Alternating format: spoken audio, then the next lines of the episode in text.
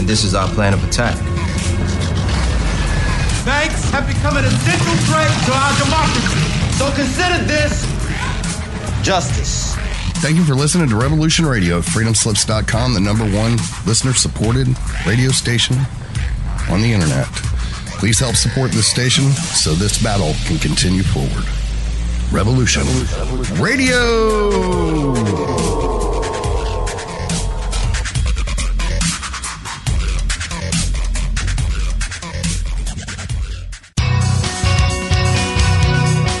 Thank you for listening to Revolution Radio at freedomslips.com. Any commercial advertising you may hear in this program is of the sole discretion and benefit of the host of whose program you are listening to. Revolution Radio does not endorse any commercial products, nor does it accept monetary compensation for on-air advertising of commercial products, nor will it ever. We are and shall remain 100% listener supported. Any product advertising on this program are considered used at higher risk, and Revolution Radio shall not be held liable for any claims or damages received from any product advertised within this program. Revolution Radio, where information never sleeps.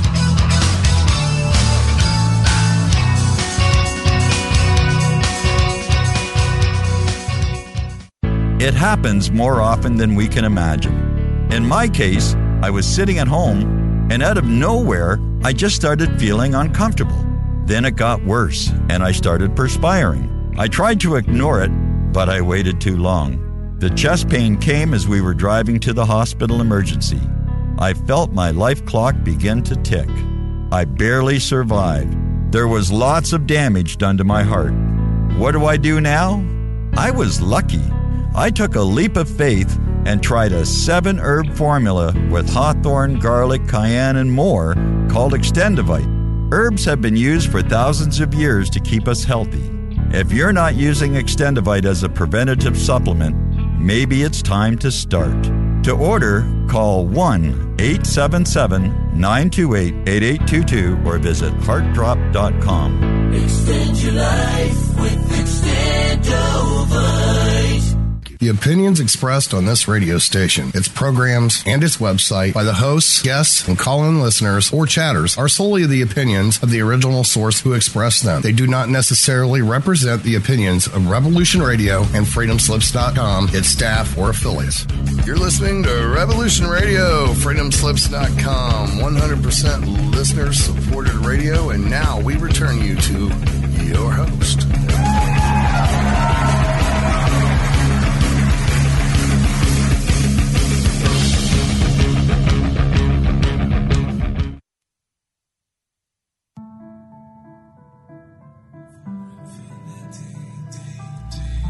Do you feel as if you don't belong? Do you know you were meant for something more? Well, you were.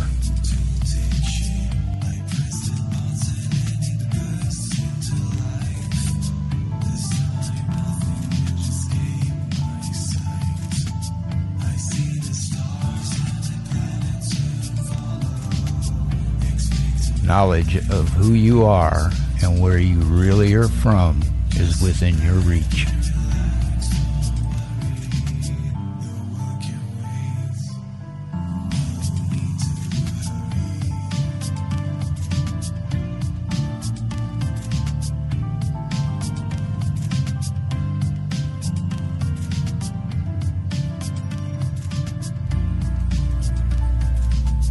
Join Janet Kira Lessin and Dr. Sasha Lessin as they search for the answers as they open up the stargate to the cosmos.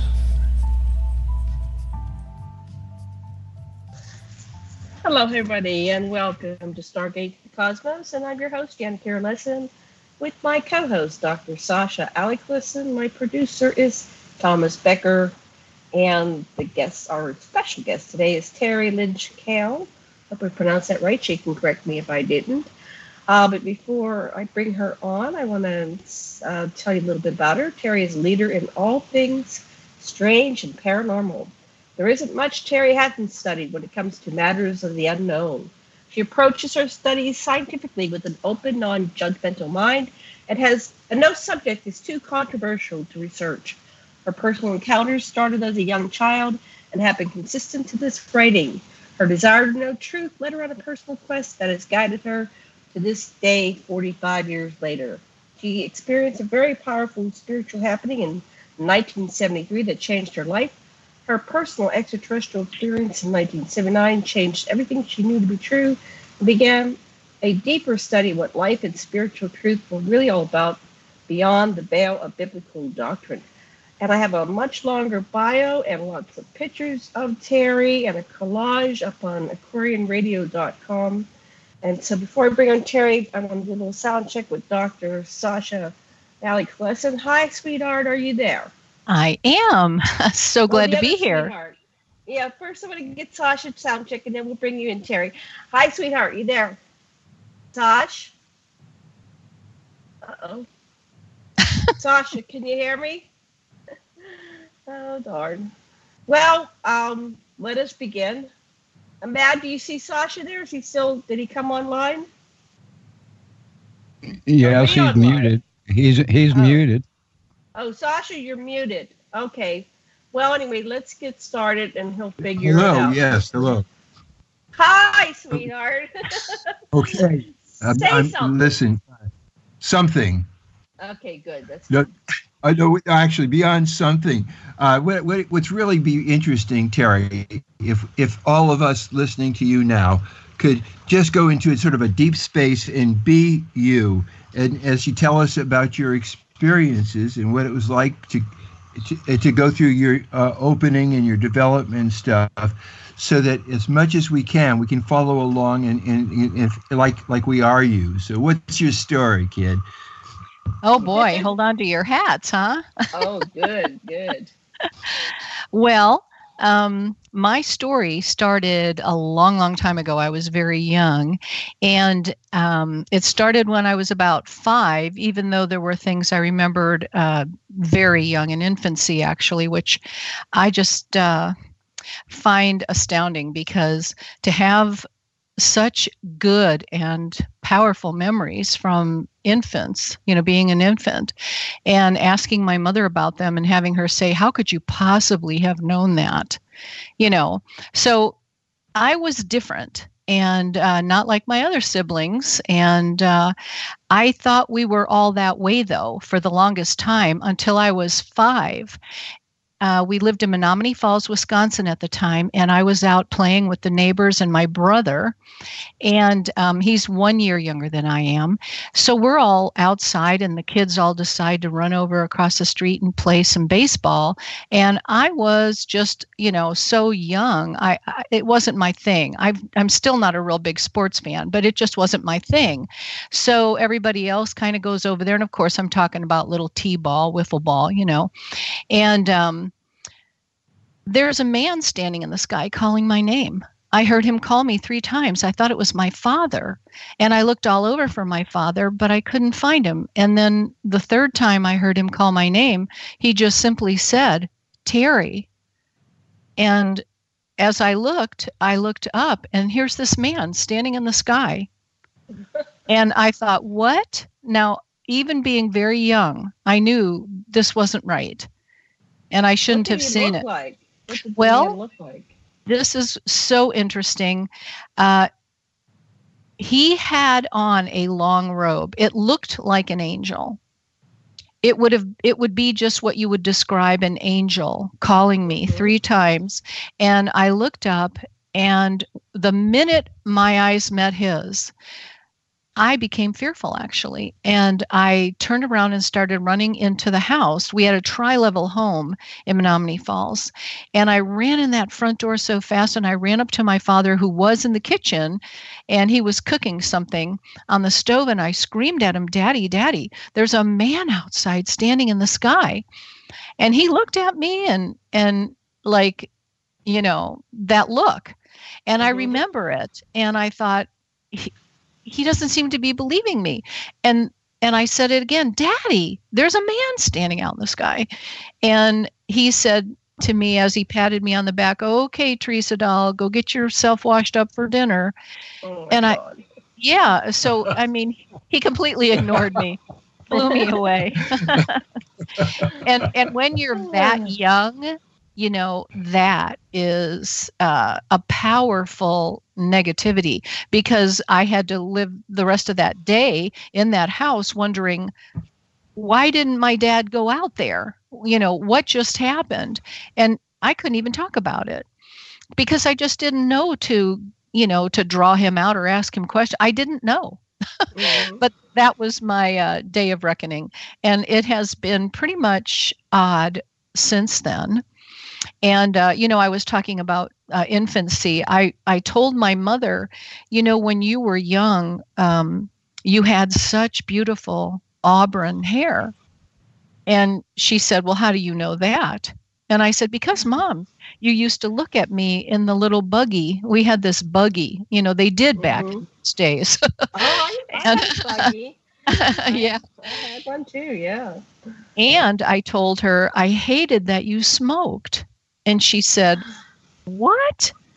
And I said, Because your breath was so bad. And I said, You would smoke and then you would talk to me or pick me up or do something. And I just thought, Oh, that smell.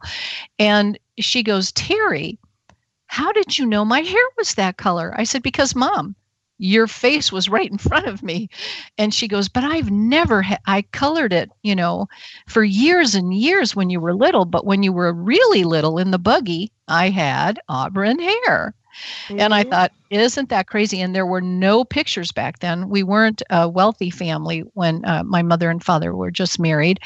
Um, we were oh you know we weren't upper class. We were just you know we were getting along.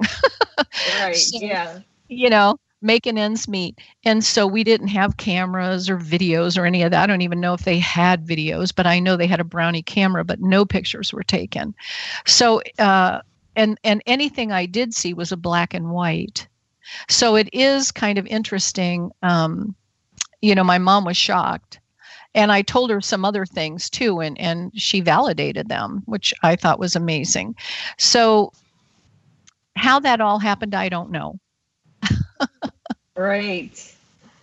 Um, well, you know, not everybody remembers, but Sasha, you know, he's told me that, Sasha, you said that you remember a lot of things when you were a child, and that one of the reasons we don't remember is because we have trauma, right? Is that what uh, is correct, honey? You there? Uh, that that's right. Basically, if if if, if you uh, learn to cover up something from yourself uh, to handle it, it, be, it, can become habitual or you can examine it. And uh, examining it's part of the maturation process that pe- reflective people do anyway or you can do it with uh, with uh, an entheogen or a therapist. There's a lot of ways. Meditate. Yeah so absolutely. You, so you had a pretty good childhood so you weren't real traumatized. So so what else do you remember well, um, then the next thing that was very profound that I remembered was I was um, walking home from, uh, let's see, I guess that would have been uh, back then, we didn't call it middle school, it was just um, like third grade. And um, mm-hmm. we, I, I, was coming home, and uh, all my other friends that I was walking with uh, they all went home and my walk was a little farther. So I was alone and I turned down my street and I'm passing this one little bush and um, I was kind of a little nature girl. I love to smell the flowers and I love to pull these little leaves off and break them in half and smell that fresh fresh leaf you know mm-hmm. and i mm-hmm. used to i used to stand by this one little leaf and i i broke it in half and i was sitting there sniffing it this one day you know thinking oh that's just so fragrant and all of a sudden a very powerful male voice said to me teri are you going to be good or are you going to be bad just like that and I immediately answered, Oh, I'm going to be good. and I thought to myself, Now, who was that? And I turned around and there was nobody there. And I looked up again in the sky and there was nobody there.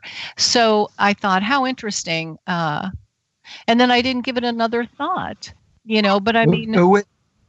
Uh, Teri, let me just go back a step because I'm still mulling the way your father uh, dismissed uh, what you were trying to communicate, and uh, and uh, you know, and what you did with that. And then I went on to give an example of what a mature consciousness does when it contemplates itself. And I could hear you saying that story about your dad, which was, you know, very uh, confusing and uh, and uh, profound when it happened. But you, you, don't have a charge on it. And that's what I mean by a mature consciousness. Okay, mm-hmm. there. That's my Zeigarnik effect. I'm finished that. well, thank you for sharing. Um, well, you know, I um, I thought it was really profound that without even giving it a thought. That just shot right out of my mouth. And so obviously, that was who I wanted to be. I didn't want to be anybody that was evil or wicked or whatever. I really wanted to seek um, what was right and what was good and wholesome. And really, that has been my entire life, except for the fact that uh, over and over and over through my life, much uh, negativity would would come and attack me and it was a full full on stream i mean every year every month it never stopped. And I really thought when I was like 16, I thought this must happen to everybody. And then when I asked somebody, because I really got fed up with it, I thought, you know, I can't sleep at night. You know, I'm always being awoken or something is happening. Like, for instance, when I was like uh, about 14, I was laying in bed one night and my mother was working two jobs. It was just she and I. My father divorced um, my mom, and my all my siblings went and lived with him. And I chose to live with my mother because she was all alone, left all alone, you know, and that in and of itself was a big, huge story. You know, here's this little girl standing in front of a judge and he says, You have to go with your dad. And I said, Oh, absolutely not, sir. and he asked me why and i said well take a look at my mother. Look at her crying over there. And i Aww. said all my siblings are with my father. And uh, and the judge smiled at me and said uh, she is young but i'm going to let her go with her mother wow. and so it was just my mom and I. And uh, so anyway, my mom was working two jobs um, to keep you know uh, our heads above the water, and uh, she often came home around 2.30 or 3 at night because she worked on a switchboard and um, I, I tell you uh, living alone by myself at that very very young age in all these different apartments that we went to we lived in at least 21 apartments in the city of st petersburg while i was growing up which was a real challenge but um, often i would hear voices. I would see um, things, you know, moving and happening. And, and I would say to myself, I didn't see that. And then I'd see it again and I went, yeah, but I did see that. and I thought, oh, darn it, you know, now what am I dealing with? So often I didn't sleep, which made going to school a little difficult. But, um, uh, one night while I was laying in bed, I thought my mother had come home because I felt a hand caressing my face. Mm-hmm. And it, it started at my forehead and went down to the end of my chin, and then it went back up to my forehead and went back down to my chin three times. And so finally, I, I came up out of my slumber and I thought I was going to see my mom, and there was not a soul in the room. And I thought, oh dear, you know. And so I picked up the phone. This is hysterical. And I called the operator back in those days. You know, you dial the O and the operator came on. And I thought, right. I just I just need to hear a voice. Somebody that's real. and what did the operator say? well, I think she caught on because I kept asking her question after question after question. And finally, she did say to me, You have to hang up now oh my gosh. I, I never never found too many caring people as I was growing up. So it made me very independent, incredibly strong. And uh, I guess I was being groomed for who I am. The truth is, we're all quickly becoming who we will forever be in eternity, you know. And right. it was it was part of my uh, process. So uh, many many other stories, but um, you know. Uh, so who was in who was in your house at night? Did you ever discover uh, was it uh, extraterrestrials or interdimensionals or ghosts or any particular particular being? Was somebody following you from apartment to apartment? What was going on?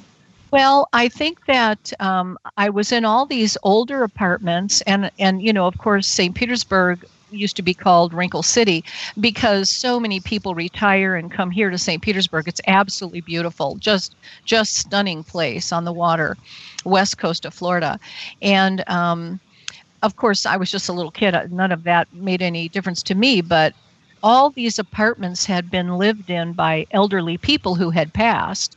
And I believe that I was just having, you know, spirits um, approaching me. And because that wasn't what I wanted, I kept pushing them away. Uh, I didn't want to be involved with them. And now I see how psychics uh, gather people to themselves because, as you know, if they come to you while you're young, you're figuring all this out as you go. And I chose not to accept that, but I think psychics choose to accept that. And I pushed them away. Um, so they were trying to reach out to me. I just wasn't letting them in. Mm-hmm.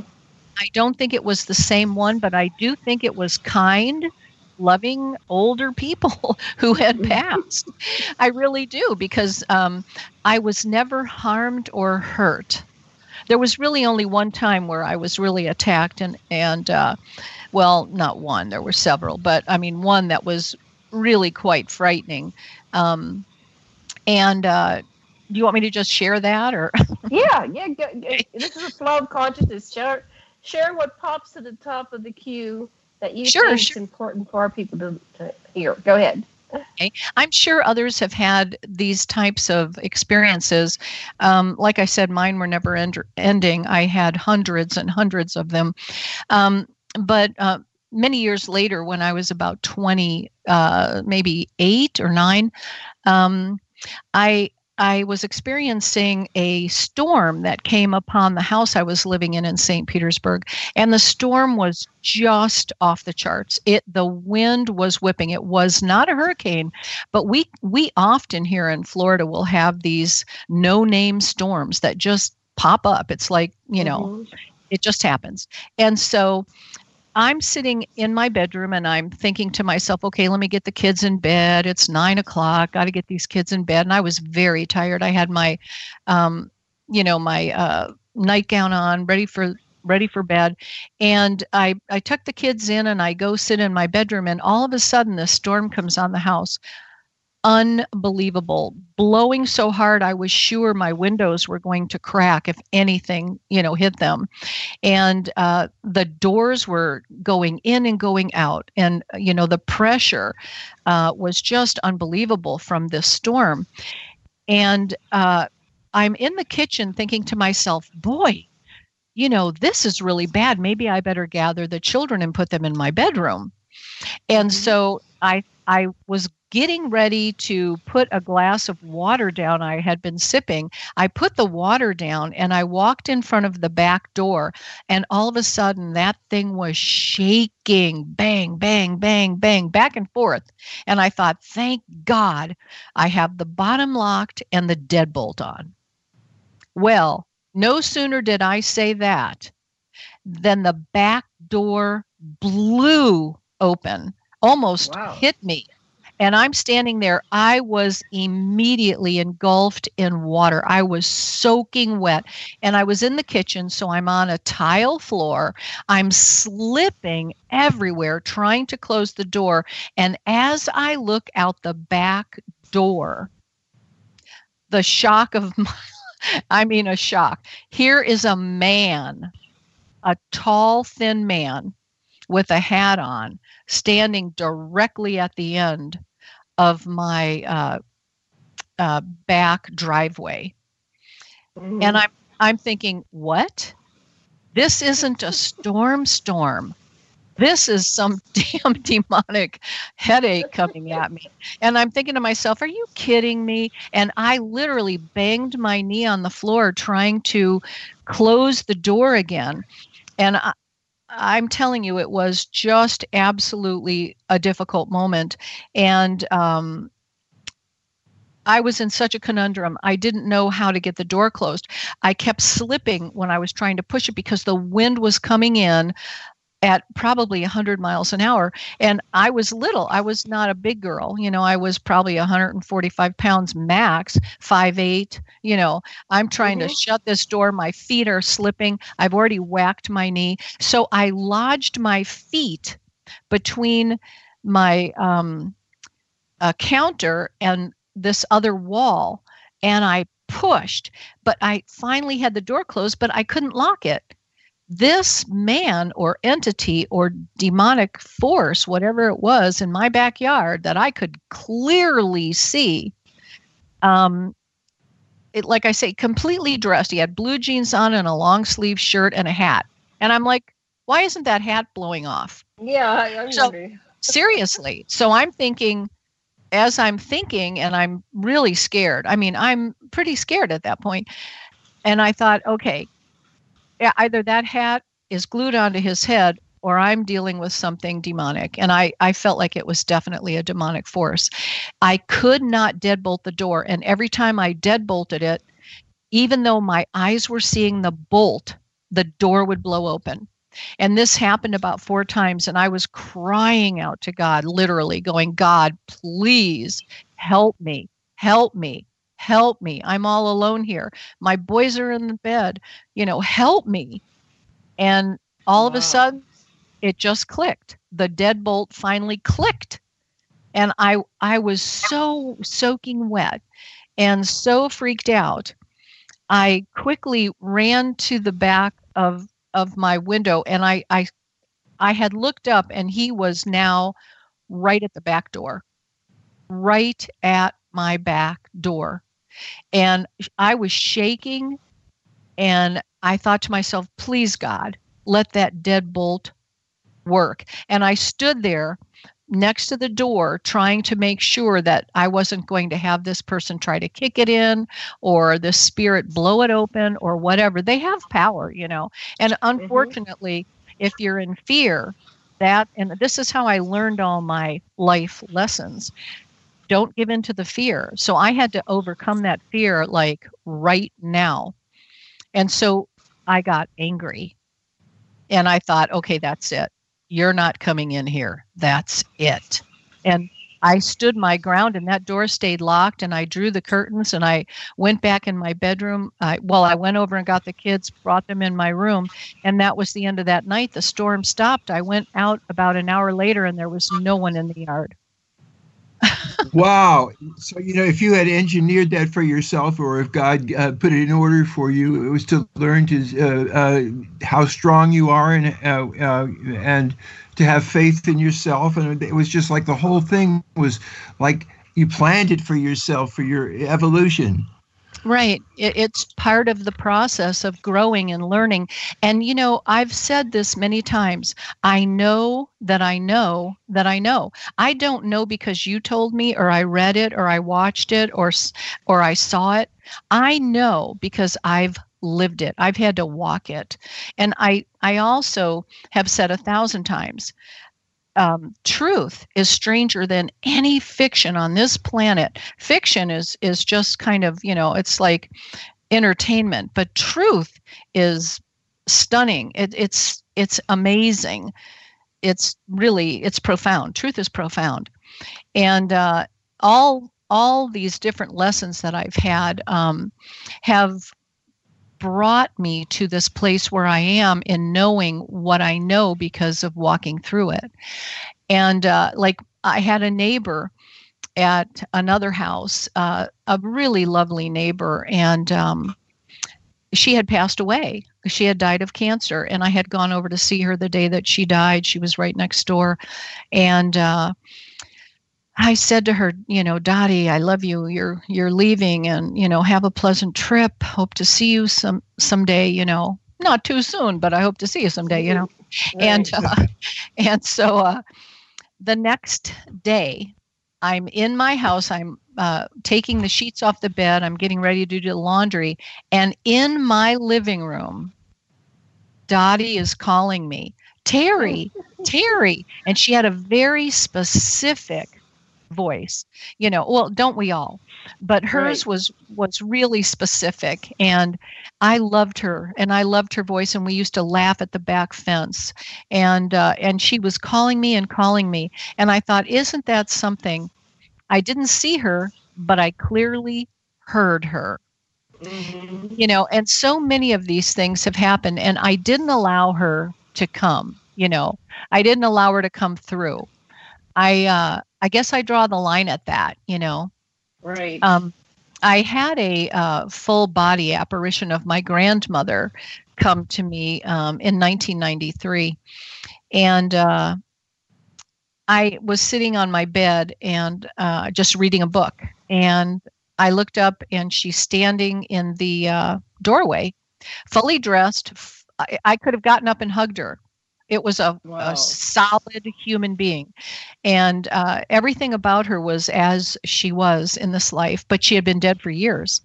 And um, I looked at her, knowing who she was. Now, my grandmother was a very strange, uh, almost wicked person. And, you know, the whole family agreed. I wasn't the only Yeah. one with that thought.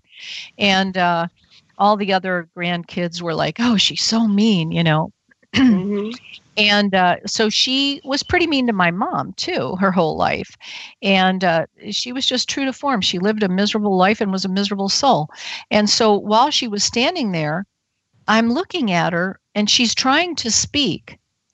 And I jumped up and pointed my finger and I said, Oh, no, no, no, no. You don't talk to me.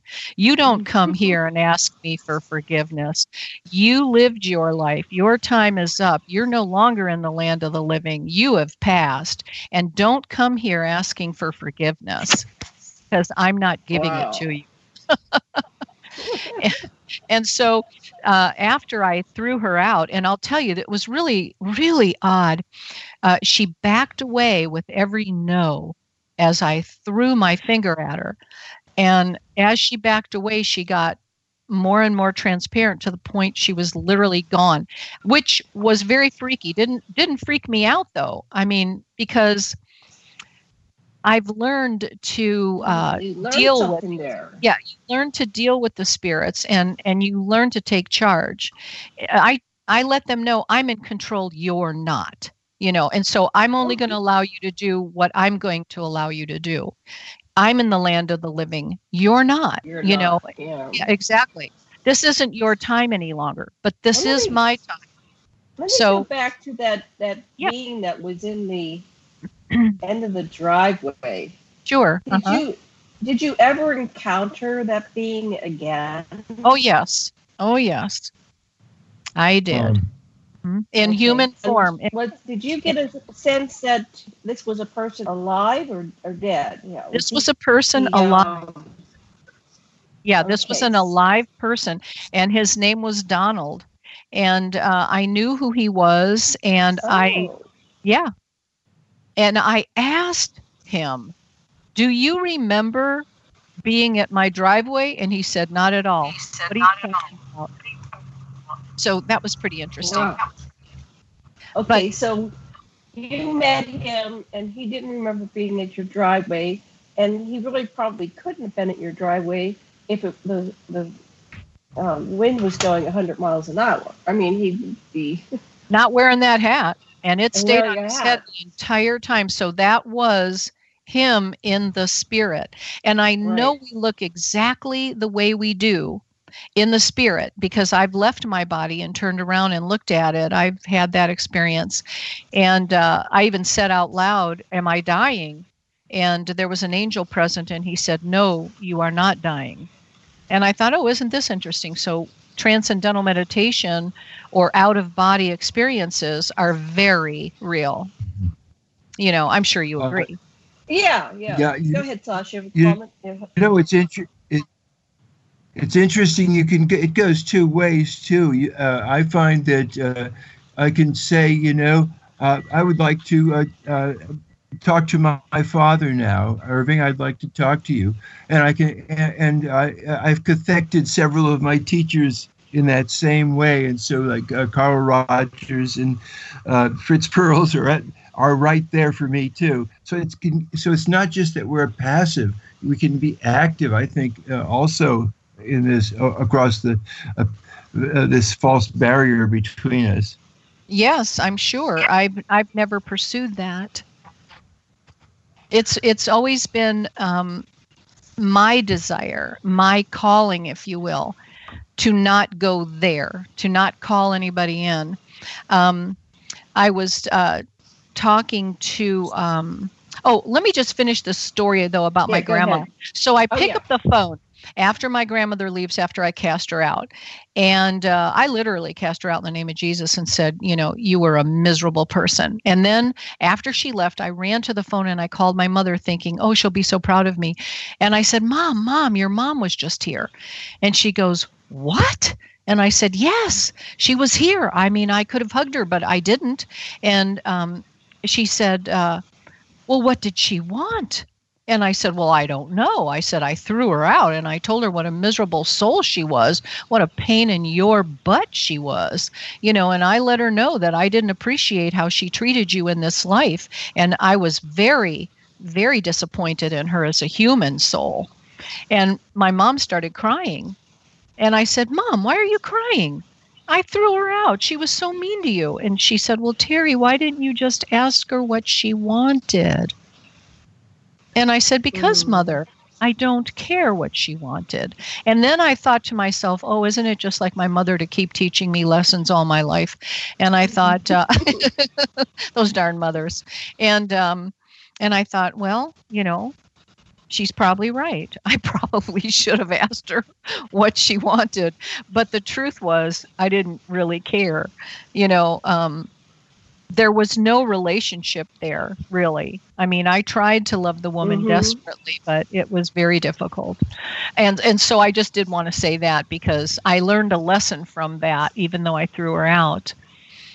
And uh, there is one other uh, full body apparition I would like to share with you and hear what you have to say.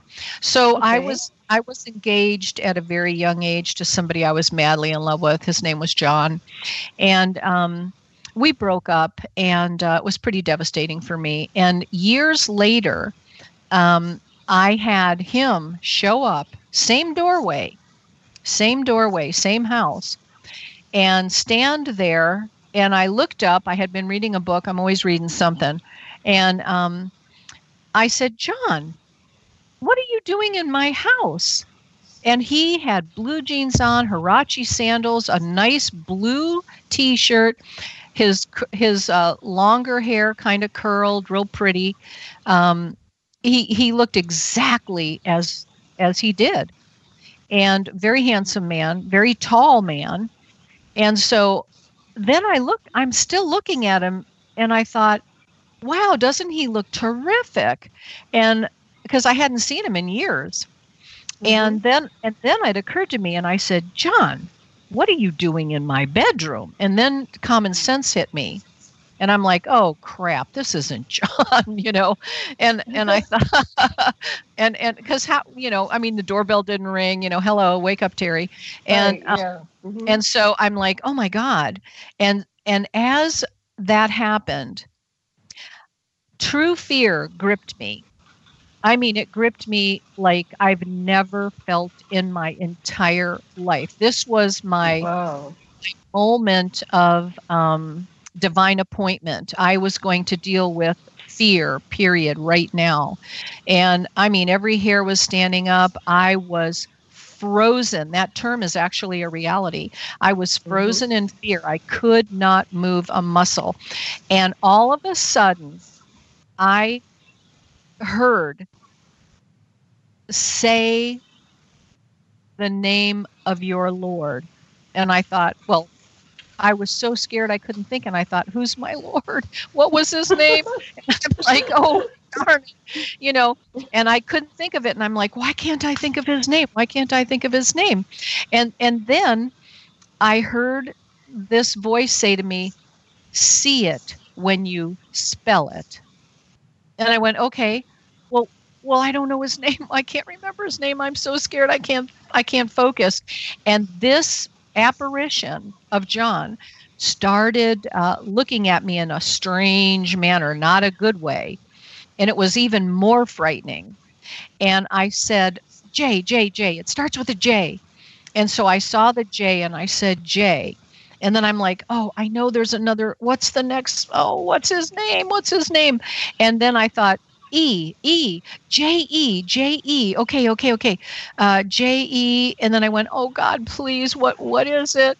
And then it was S, and I went, oh yes, J E S U S. And I screamed out, Jesus. And when I did that, my spirit rose out of my body and I saw the back of my own head. Now, there's wow. a first. It literally, and I tell you truly on my life, I was looking at the back of my blonde hair, and my left hand went straight out with my finger pointed eh, pointing at it I was still frozen in fear, but my spirit rose up out of my being and cast this thing out. And when my finger pointed out the door, the the um, apparition of John went tornadic. But the face was so demonic. It was so frightening. I was still frozen in fear watching this before my eyes.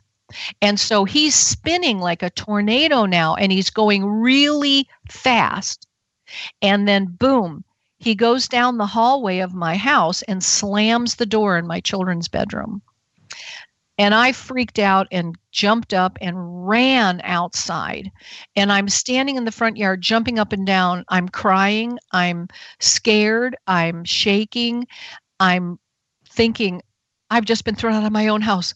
Oh my God, there's something in the house oh my god you know and and i'm just jumping up and down and i'm like how come i couldn't remember the name of jesus what the heck is wrong with me you know and i'm like geez and and so i thought okay he went into my children's like, room. Jesus. Yeah, yeah, oh Jesus.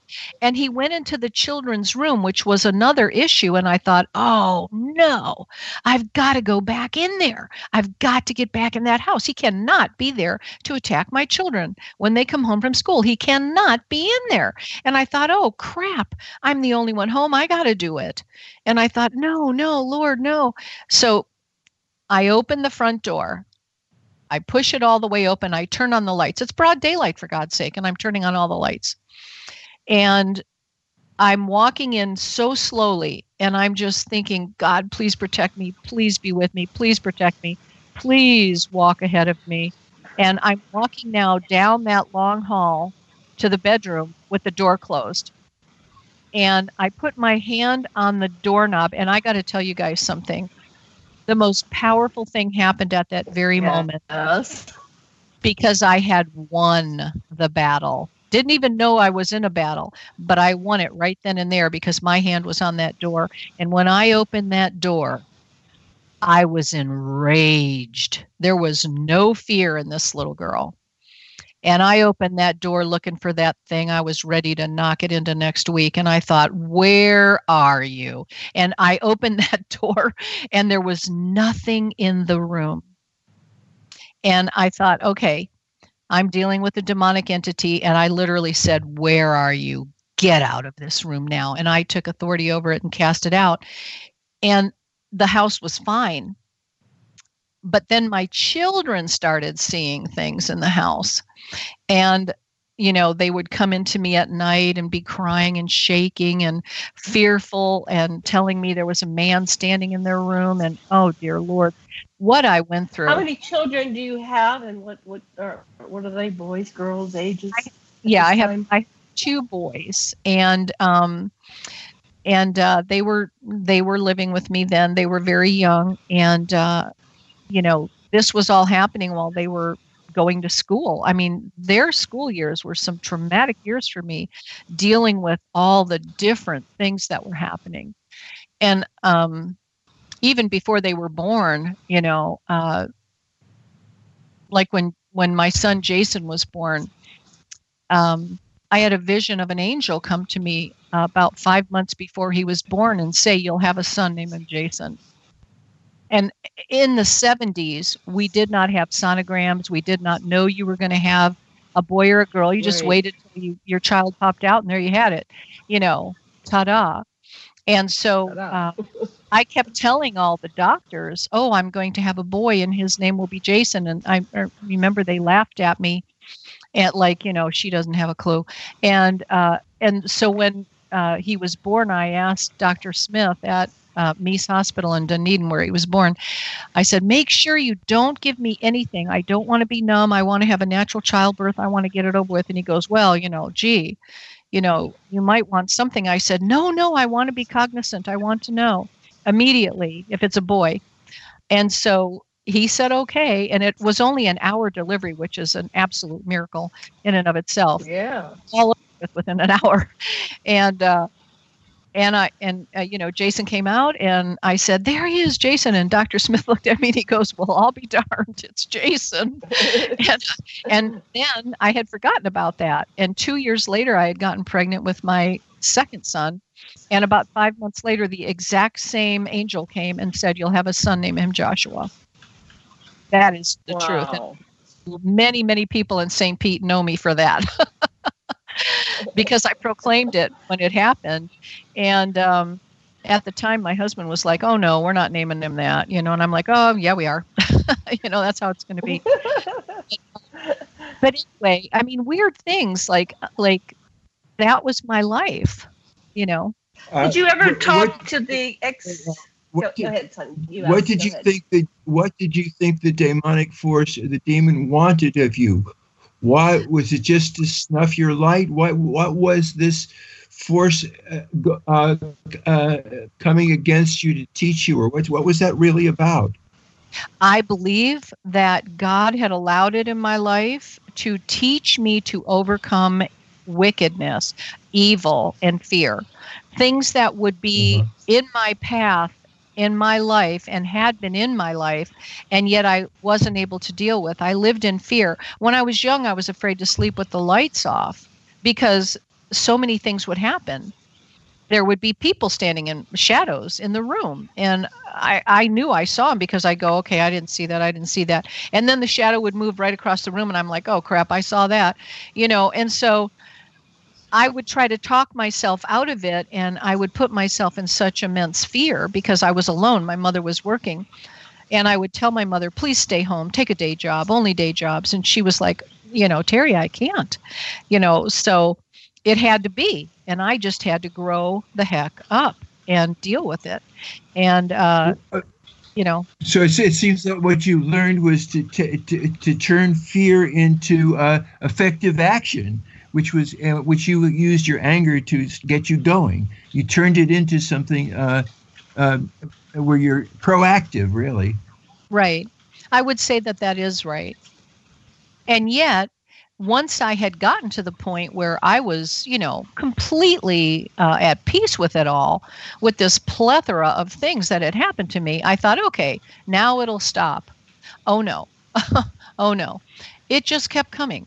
I mean, all the time it kept coming. And, um, you know, there were t- like when I was younger, for instance, my mother used to go see a psychic, this this uh, renowned psychic, and it was it took six months to get an appointment with her, and she was quite expensive in in uh, St. Petersburg, and uh, she took me down there in like 1967 uh, to sit while she went in to be read, and uh, she brought me into this place, and the um, the psychic uh, we were about five minutes early and she yelled from the back room i'll be out in a minute you know so she told my mom says to me sit here teri keep your mouth shut don't move don't touch a thing. And i was like oh geez i really don't want to be here. This is kind of a little bit scary for me you know. It's not enough that i have to sleep alone at night you know but now you're in a psychic's house and i'm like oh geez. And um, so my mom uh, is giving me all these instructions about don't speak, don't move, don't do anything, don't touch you know. And the woman comes around the corner and she looks at my mother and she has her arms out to give her a hug and then her eyes meet mine. And she starts screaming at the top of her lungs. And I mean, she was as loud as you can imagine a, a grown woman's voice screaming.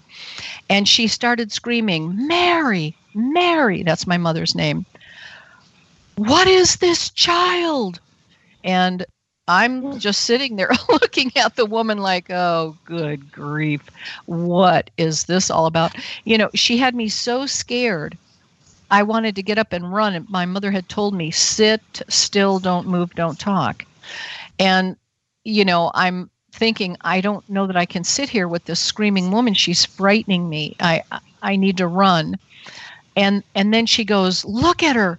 God, I've never seen God in a child. I've never seen God ever like I've seen with this child. Look at that aura. Look at that girl. And my mother goes, Don't look at my daughter. I paid for you to deal with me, not her.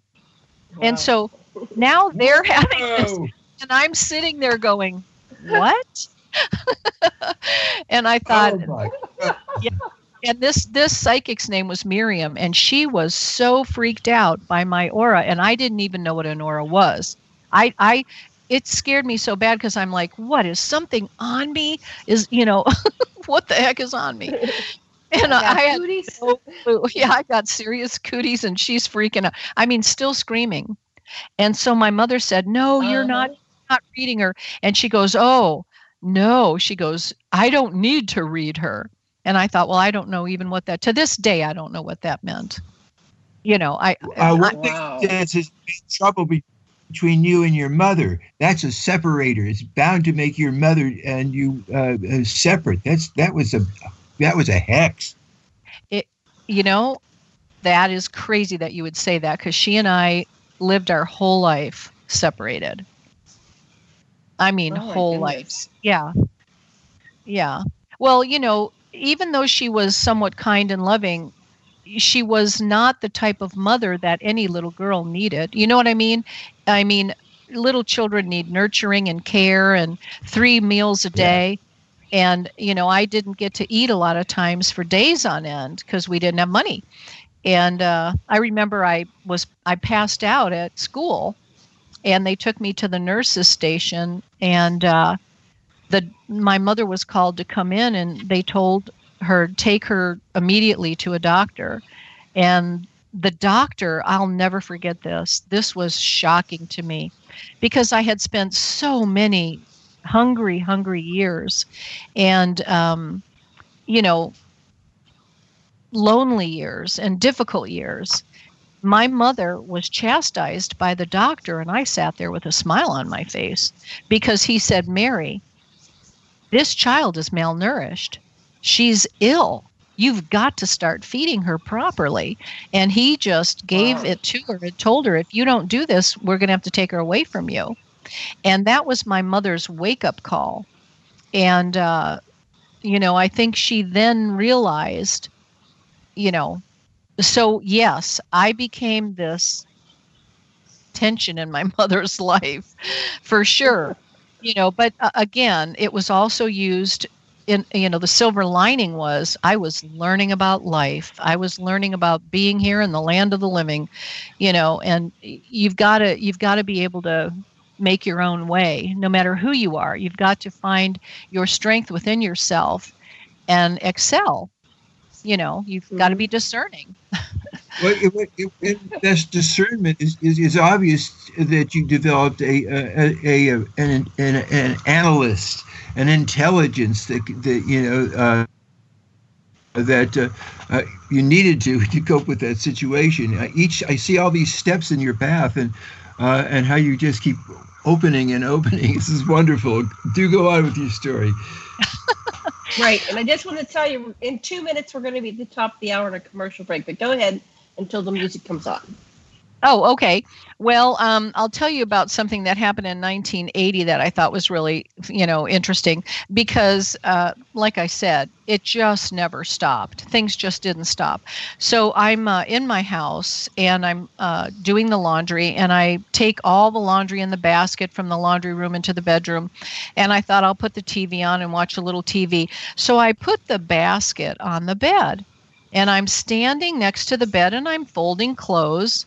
And all of a sudden, a huge indent in the mattress somebody sat down. and I that happens.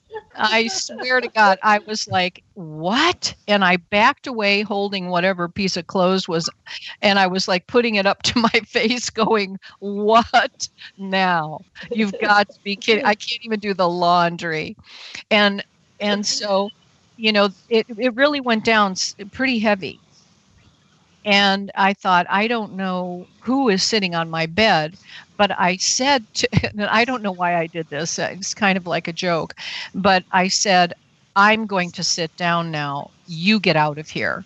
And I sat right where it was indented. And then I got up, it was still indented. So I sat right on the and then when I got up, the indent left. And I said, Get out of this house in the name of Jesus. Leave me alone. And it left. And I've So- heard that when you evoke Jesus or your, you know, whatever you, your belief, when you evoke that entity, I've heard that that works. It Oh. really does work to get rid of dark forces. Yeah. You know, and it lickety split, it works. All right. So we are going to be uh, in a five minute break here. So we will be back in five minutes. See you in five.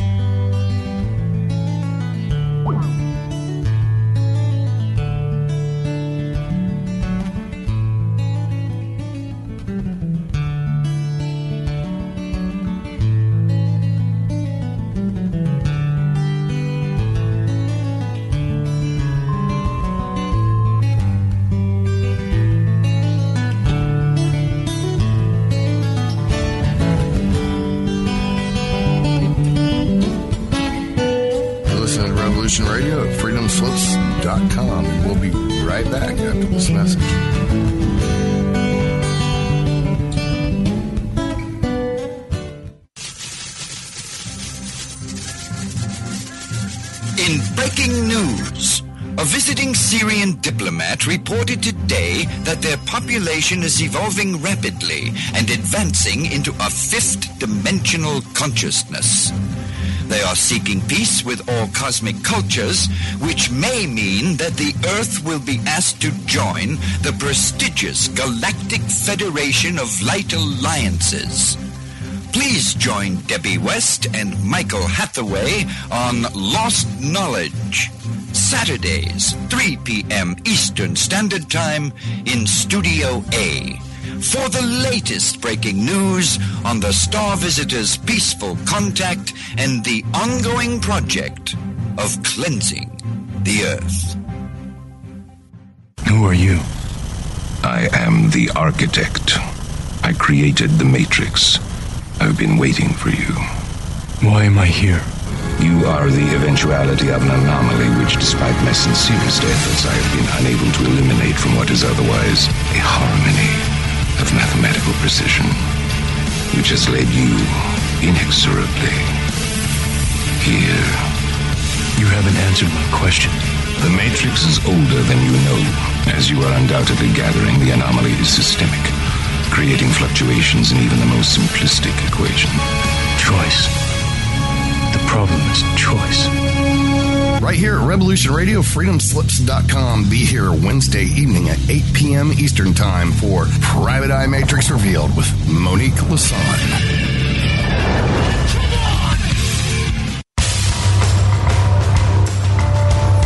Hello, my name is Mr. Rowe. I am the host of Reality Extraction on Revolution Radio at freedomslips.com. I utilize logic, intellect, and magic to methodically atomize, vivisect, analyze, examine, study, scrutinize, and extract an essence of reality from a fog of illusion and confusion. You can find me on Studio B every Thursday at 1700 hours Pacific Time. That's 8 p.m. Eastern. No topic taboo, no subject too strange. I strive to take a neutral standpoint during the dissection of the topic at hand. That's Reality Extraction with Mr. Rowe on Revolution Radio.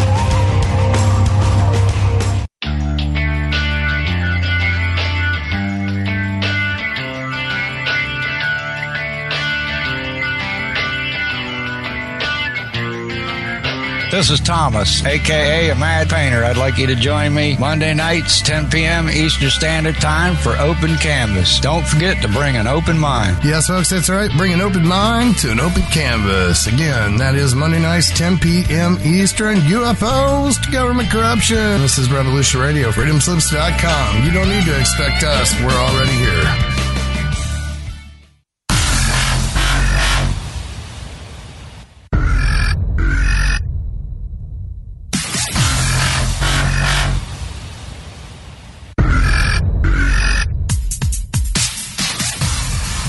For tuning in to Revolution Radio. Here at Revolution Radio, we are listener sponsored and commercial free, but there still are bills to pay.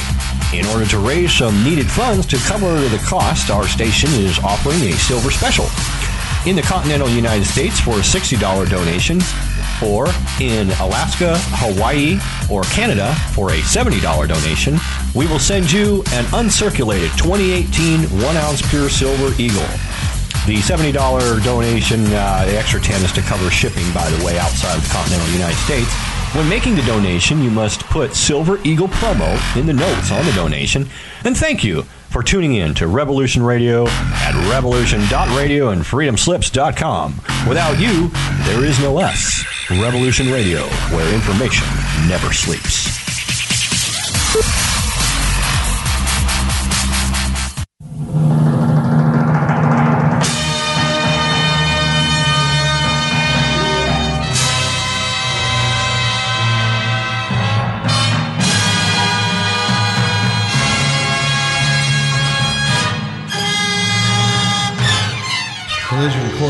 Back, back, back. Schedule B on Revolution Radio every Saturday night, 6 to 8 p.m. You get outer space. You get honest answers, real researchers, truthful answers, and a place to engage with questions. Take part in the discussion. Revolution Radio on freedomslips.com hosts Collision Course every Saturday from 6 to 8 p.m. Eastern, 5 p.m. to 7 p.m. Central, 4 p.m. to 6 p.m. Mountain Time, and 3 p.m. to 5 p.m. Pacific Time.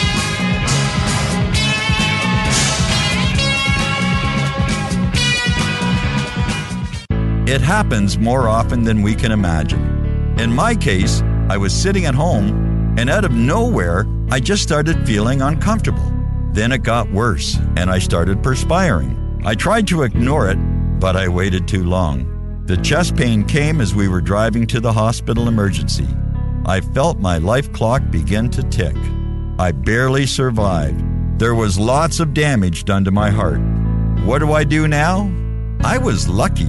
I took a leap of faith and tried a seven herb formula with hawthorn, garlic, cayenne, and more called Extendovite. Herbs have been used for thousands of years to keep us healthy. If you're not using Extendovite as a preventative supplement, maybe it's time to start. To order, call 1 877 928 8822 or visit heartdrop.com. Extend your life with Extendovite. The opinions expressed on this radio station, its programs, and its website by the hosts, guests, and call-in listeners or chatters are solely the opinions of the original source who expressed them. They do not necessarily represent the opinions of Revolution Radio and FreedomSlips.com, its staff, or affiliates. You're listening to Revolution Radio, FreedomSlips.com, 100% listener-supported radio, and now we return you to your host.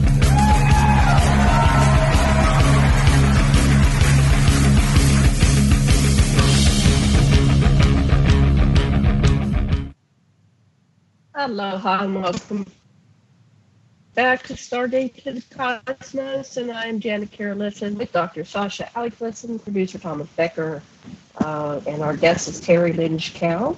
And we are talking about all kinds of incredible things. And we're going to continue in this second hour. But before we get back to our show, I need to remind everybody to please, please go over to that donation button on revolution.radio and make your donation this week because we really, really, really need these donations. It's what keeps us on the air and keeps us with updated equipment so we can bring everything to you.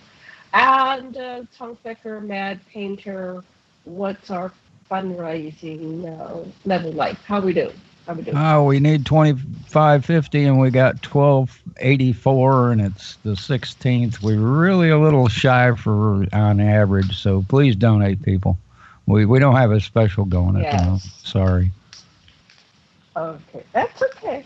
We're, we just need some money. Okay, Sasha, Dr. Al, beautiful, beloved husband. what do you want to say before we bring back Teri? You there? I'm here. uh, Waiting for, uh, can- Okay. yes. Okay. So what I, what I remember, uh, what we're doing here, uh, if you will, is we're identifying uh, with uh, Teri, and she's had some in- wonderful experiences that just, uh, if we can just let yourself be her and go along with her, you're going to have some, a great experience because she's had some great experiences that will help us all. So, Teri, um, we, there's three things we want to cover in this last part of the show. How you discovered Jesus, how he appeared to you, your extraterrestrial encounters, and how you got involved with MUFON, and uh, how you got into demonology. So, a lot to cover. We might not get through it all, but take it away. Let's do as much as we can. Okay. Well, yes, I'll talk fast. um, so, right. I mean, there is a whole plethora here of things that are involved in all of this, and and uh, my experiences. Um, have kind of overlaid. I believe in extraterrestrial, spiritual, the ghosts, the paranormal, and uh, the you know demonology, angels, and it, I see that it's all just a part of the path as we're walking each other home. We all have these different experiences, and uh, it's so helpful to share. And I hope that I can help somebody, or you know, people can contact me if they'd like, if they have questions. But um, yeah, so it was 1973. I was not looking for Christianity. I wasn't looking for Jesus. I wasn't looking for anybody. I was living my life and loving every second of it. And um, I, uh, one evening, I was uh, over at a friend's house. I was getting ready to go through a divorce, and uh, my friend had invited me over. And uh, we were over there chatting and, and hanging out. And uh, I did not know that my friend, who was a male friend that had asked me to marry him, I was married at the time, so you know, not exactly goody two shoes, but uh, he had asked me to marry him and leave my husband, and I said, well, okay, you know, uh, I've known you a long time, and you know, you and I get along, and I think that could work out, blah blah blah. But little did I know there was a knock on the door, and in came my husband at the time, and. Uh, yeah, and I looked at the other guy and I was like, "You're doing this all behind my back. You've been talking to him, and I didn't even know about it, you know." And I was like, "Oh, okay. Well, you know, maybe I'm just not going to have anything to do with either one of you." you know, I thought at that time that was kind of creepy, but uh, you know, because trust is such a big thing in a relationship, and there was no trust, you know, and of course I wasn't trustworthy, but there was no trust, and um, I. Uh, I got ready to leave. and as I did, I looked at both of them and I said something about how disappointed I was and how angry I was. And as I turned to leave, I put the hand on the door. And uh, I, I, I think I said, I'm not going to make a decision for either one of you. And then I heard this voice, very powerful, very powerful. Did I say very powerful? It sounded like Niagara Falls. Mm-hmm. And and it said very clearly, that is not the only decision that you have to make. And I thought to myself as I was facing the door, I had my hand on the doorknob. I thought, who the hell is that? Uh, literally, that's what I thought. I'm sorry. And Mhm. um, I turned, and when I turned, between my husband and this other man was standing the Lord. And I I screamed because it was unbelievable. I mean, I am talking the most gorgeous, amazing man standing right in the middle. And I thought to myself, whoa, I'll take what's behind door number three. I mean, I literally Mhm. said that because he was stunningly beautiful, stunningly gorgeous, and radiating this like it was radiating a Shekinah glory, literally. And Mhm. as as I was looking at him, he rebuked me for lusting, which I've never been rebuked. Didn't even know what the word meant. Didn't know there was a word, you know.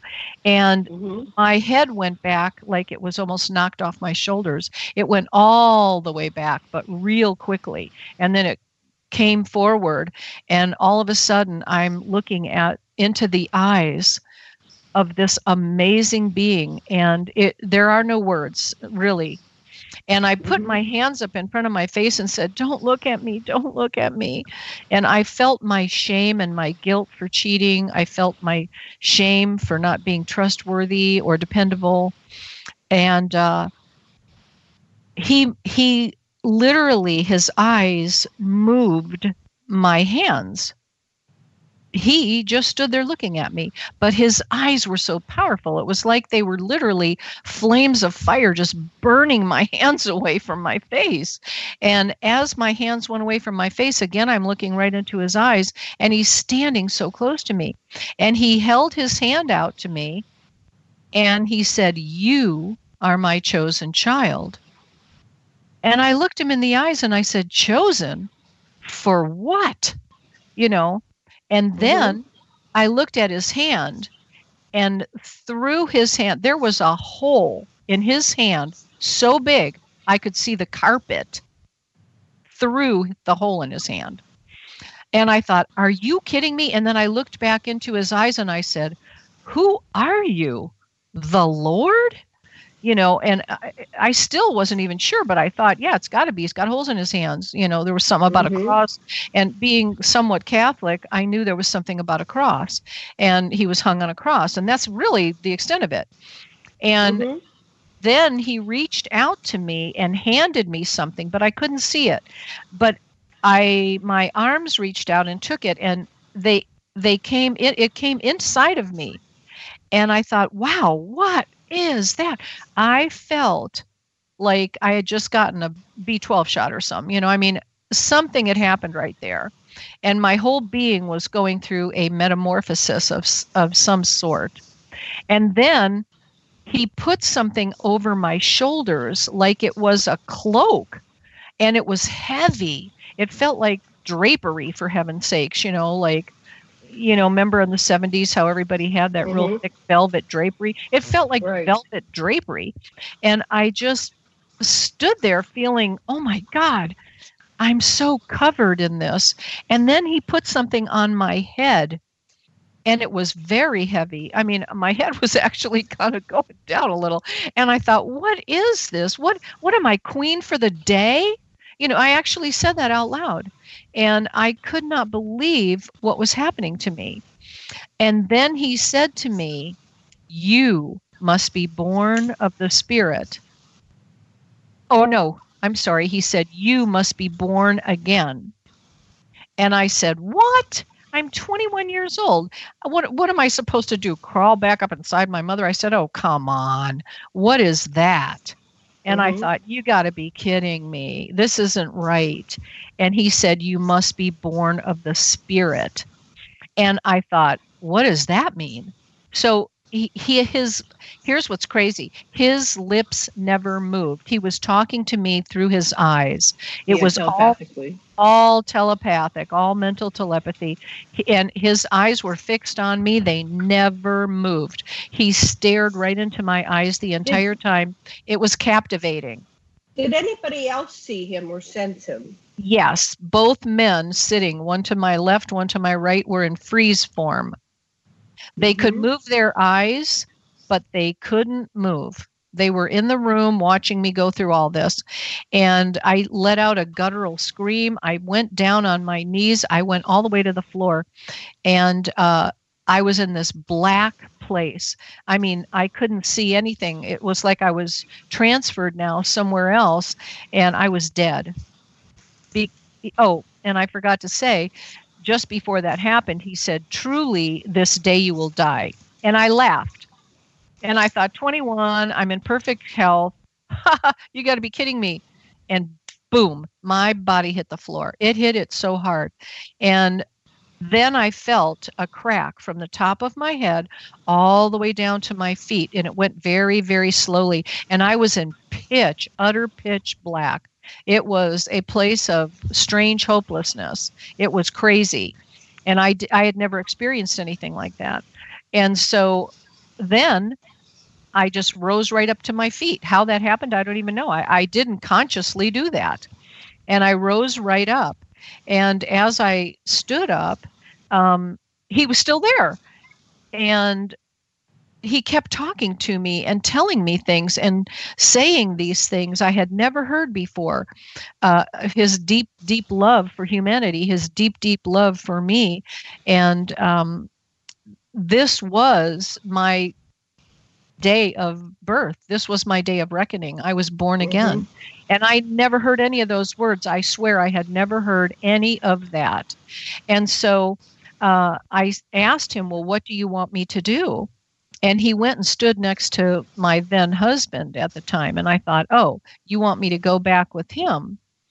and you know that was a little hard for me because that wasn't what i wanted to do but it was what he was telling me to do and so i said okay and and i picked up my purse and i eventually ran out of the house and i thought okay that was crazy that was crazy and i drove back home and i left the two guys at the house when i got back to the house i thought it was all over and there was this guy that we had known he was a christian and uh and i said oh my god you know, everything you ever told me was true. Um, he was there watching watching my son Jason. That's why he was at the house while my um, husband was there at the time. And so I said, everything you ever told me was true, Dean. Everything was true. There really is a God. I just saw him. And and he looked at me and he goes, What? and I said, Oh, I said, you know, the Jesus that you had once talked about, I met him. I just talked to him. I, I just saw him he was over at Ed's, and he's looking at me like I'm out of my freaking he mind. He just stopped by Ed's house. yeah, and yeah, and and Dean looked at me and he goes, "No, no, no." He goes, "Christians don't actually see him." And I said, "Well, then why the hell would you believe in him if you don't even see him? You know, if you don't know him, why are why do you believe in him?" And he said well because i read about him. And i said oh well you can you can know him. I, I just met him. And i'm telling dean all this and dean says to me oh my god. So he runs in the house and he gets on the phone and he calls his pastor. And he tells his pastor this girl just saw the lord you know and of course that led to me being on tv and radio and every other darn thing and people are asking me what he looked like and how tall was he and blah blah blah and you know i mean people were just so what did he look like? Well, he was. How tall is he? Yeah. He's about five ten. He was absolutely stunning. His hair was pure white and it came right to his shoulders. His eyes are so demanding. They're so. Oh my God, there really aren't words. Profound. Um, brown. they were oh, brown, brown, but but they were like fire. There was like fire in them. They were not literal fire, but power that consumed me. And I mean, I wasn't somebody who believed this stuff, okay? Not at, and I didn't read it. I wasn't a Bible believer at the time. I knew nothing. I could not have told you who Jesus Christ was or what he did. I knew that he hung on a cross, but I that's about it. Somebody killed him. Mm-hmm. Yeah, that's what I knew. And uh, was there anybody else in the room that saw besides your? Nobody saw, boyfriend? but they no, they both felt it and knew something profound had happened, but no, um, nobody uh, actually knew anything. Um, Did uh, you go back to that place, and were there any kind of markings or? Yeah, I, I, I go my scientific. I did go back yeah, he told me never to go back, and he said to leave when he told me oh, to leave, okay. and and so I didn't. Um, you know, most of my life I was a pretty good kid. I gotta say, you know, if I was told mm-hmm. to do mm-hmm. something, I did it. I was really I respected authority. I respected adults. Of course, you know, I know now that was foolish, but because um, you know, not all adults can be respected, and and they're not all in authority. But at the time, I believed that so, uh, anyway, I get home and I think it's over, and it's not over. Another three hours goes by and he's still talking to me. I'm still getting data dumps, but I don't see him anymore. Now he's just there. I can feel his presence and he's talking to me and he's telling me, you know, what uh, what I'm going to do and how I'm going to do it and I'm going to do what is right and uh, I then knew I had to go to church. I then knew I had to find a church. I needed to study. He was telling me to become a um, a teacher of the word, and I had been chosen for this. And I thought, well, I, I don't know, you know, uh, I guess I'll do this, you know. And uh, I was always very um, uh, musical. I, I sang my whole life, you know, in and out of mm-hmm. different things I did. I was singing and I was singing in New York, and I knew I would be singing on the worship team. There were so many things that he was showing me and uh, a couple times he actually came and took me out of my body and uh, took me to a heavenly realm, another it looked like earth but it wasn't earth. And he showed me many many things. So this is why i believe not because somebody preached to me although dean did tell me that jesus was real. And there was a guy about two months before this happened. And I was at a party with that same husband that I was going to leave, and uh, his name was um, Ron, and uh, he had just come home from uh, Vietnam, and uh, he hit his hand on the on a desk and said, "If I died tomorrow, Jesus Christ is Lord." And I laughed. I remember laughing, thinking, "Oh, that's so funny," you know, this guy's a kook. And he did it a second time, but this time he looked right at me and he goes, "You know, there's something about you. I like you. There is something about you." And he slammed his hand down on the desk again and said, If I die tomorrow, Jesus Christ is Lord. And I'm like, okay, buddy, chill out. You know, we're at a party here, you know, have a beer. And um, again, he did it a third time, which really blew me away. Yeah, and yeah. he hit the desk again, looking me right in the eyes, and said, If I die tomorrow, Jesus Christ is Lord. Now, I, that was the one and only time I saw him, met him, spoke with him. The next day, Dean had called me, and he was killed in an automobile accident on uh, on US 19 going to Georgia to pick up his fiance so they could get married. Wow, that was profound. yeah, yeah. and, and so yeah, and yeah. so the Lord reminded me of that. I had forgotten that because I just thought, well, that guy was kook oh my god but he died the next day. How crazy is that? His name was ron bennett.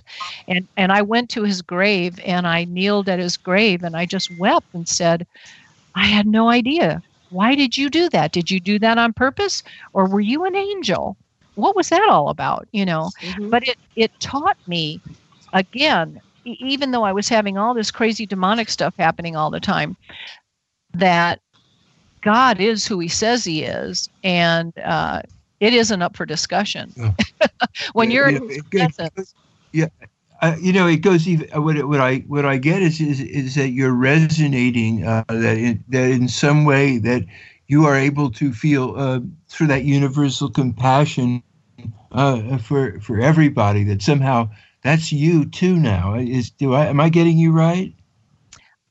I think so. I mean, I don't. I'm not you know, I tell everybody at my MUFON meetings, this is funny. My IQ is only 136. And I go, I'm only functioning on 136 watts. Don't expect too much. You know, I don't, I don't know everything.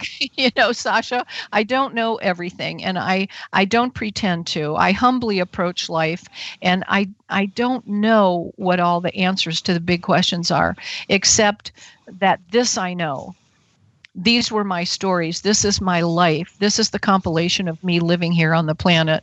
And I always say in the land of the living because we are alive and we are in charge in this generation. And, mm-hmm. uh, you know, I just lost my brother um, last week, and Sunday we went to his funeral. And uh, he's been reaching out to me. It's just amazing. And uh, he woke me up, and he was a jokester, and I had set my my clock for uh, 4:30 to get up to drive across the state. And uh, sure enough, he shows up. uh, ringing the the alarm clock in another room that hasn't been set for over a year and a half at 2:30 in the morning because he knows I like to be prompt and I thought oh my gosh and several different things other than that have happened we've had some odors in the house and different things and and I I just find it all interesting and I told him the other day uh, don't touch me Phil don't appear to me but I know you're here you know. right. yeah. Uh, you, you, you, know, it, it, might be very interesting to find out uh, what his interests are, what is motivating him to uh, hang out with you, uh, to see if you can find that out at least. Yeah, yeah, I yeah, I, I, would imagine because we were close. He was an experiencer. Um, my whole family has had uh, extraterrestrial involvement, and um, my my mother had uh, seen extraterrestrials. My brother Phil, who passed, had extraterrestrials in his life. I have had extraterrestrials. My son Joshua has had extraterrestrials, and um, my sister Roberta has had them as well. I just found out today because we were talking. Oh, just today I found that out. She said, well, I, she was stationed in Rhode Island. Uh, she had extraterrestrial involvement. And I thought, I've lived my whole life and not known that. Are you kidding me? but but anyway, wow. yeah, I have, haven't even really talked to her about it. But uh, yeah. That's the very, very best thing that you can do is all you got together and you shared your stories and hung out and, until you get the stories out and, and you'll just stimulate each other to remember so much more even. Right, which is why I started that blog, terilynge.com, because there's so many stories. And I thought I need to leave these and pass the baton to the grandchildren and the great grandchildren, you know, and that sort of thing, and uh, family that doesn't know me that well. And, um, you know, you think you know everything about your life, and I just found out I have a stepbrother I didn't even know I had. at the oh, funeral. wow. at the funeral. So you know i have had quite experience this week and you know and then phil's been hanging out. And uh i i did want to talk about that because you know uh, my mom like i said she she told me the night that I had my first experience with extraterrestrial craft and an and a tall white extraterrestrial. Uh, it was 1979, and I was coming home from work late one night, and um, it was about two o'clock. Uh, when I got off work and I was home about maybe 2:30ish, 2:20, something like that. And as I'm coming down the street to make a left into my neighborhood, hovered over a railroad track is a craft. And I I'm looking at it and I'm slapping my face, going, What the heck? Here I'm this strong Christian, I'm this demonologist, I'm, you know, working through all that. And now I've got this. And my words were this Lord Jesus, are you kidding me? And I literally said, How can this be? This is comic book entertainment. How could this be? And I'm seeing this craft clearly floating over the railroad track. And my car comes to a dead stop as I'm coming up to the railroad track. And I'm like about 100 feet away from this thing. And it's no noise. And the most beautiful blue light is going along the center of it very slowly. Just gorgeous. And I'm staring at it looking for rivets or doors or windows. Nothing. It's the perfect piece, uh, like one piece it's made out of. You can't see anything. And I just couldn't believe that. And I kept saying, This can't be real. And I slapped myself a few times thinking, Did I fall asleep? You know, am I dreaming? And mm-hmm. and then I thought to myself, Oh my God, I slapped myself. I'm awake. My car shut off. And I said this to myself Whatever you do, Teri, don't get out of the car. No sooner did that leave my my mouth and my hand was on the doorknob opening the door the car door. And I'm I'm saying I'm saying to myself, I'm having like this bipolar moment. No, no, don't get out of the car. And my body is getting out of the car. And now I'm standing I'm standing outside of my car door. I've got my hands on. I had a Honda Civic. It was a really tiny car. And I'm white knuckling holding on to the door jamb. And I'm looking at this thing. And the whole time I'm talking to the Lord, going, Are you kidding me? And I said out loud, If this is real, then they are not teaching me truthfully at church. I'm not learning the truth. What am I learning? What's happening? And I, I just thought, I know I heard the Lord say to me, There is so much you yet do not know. And I thought, Well, bring it on. I need to know. I have a need to know here, you know, because I don't want to live my life in stupidity. I want to live my life knowing. And so, sure enough, now I'm standing in front of the vehicle and I'm like, how am I, how did I get from the door jamb to the vehicle? I don't know. And now I'm looking down at the, at the uh, street. It's a blacktop street and my feet are not on the ground. I'm literally about a half a foot up off of the ground. I'm suspended in air. And I'm like, no way. this cannot be. And then I look over to my right, and this huge blue light hits me in the face. It was huge. And, and a tall, white extraterrestrial being was standing in it. And he was so ugly, so Oh, frightening. I did not want to look at him. And I kept saying, Don't look at that, don't look at that. And and I looked down at the ground and again I was shocked that my feet were not walking. I was floating towards this ugly, ugly creature and scared a little bit, but not really.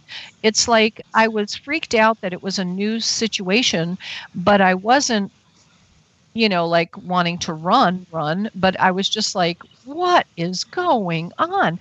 And I said this out loud nothing can happen to me that God does not allow. So if God has allowed this, I'm good. I'm good. You know, I'm not alone here. Mm-hmm. We're never alone.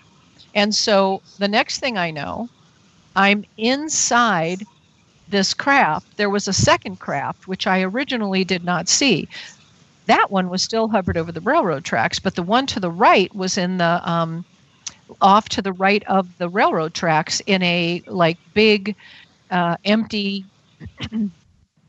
I guess you'd call it a uh, like a lawn, just a lawn, and um, it was there. And uh, now I'm inside, and I'm laying down on some uh, platform, and everything is white light. It's like there were no lights in, in the room.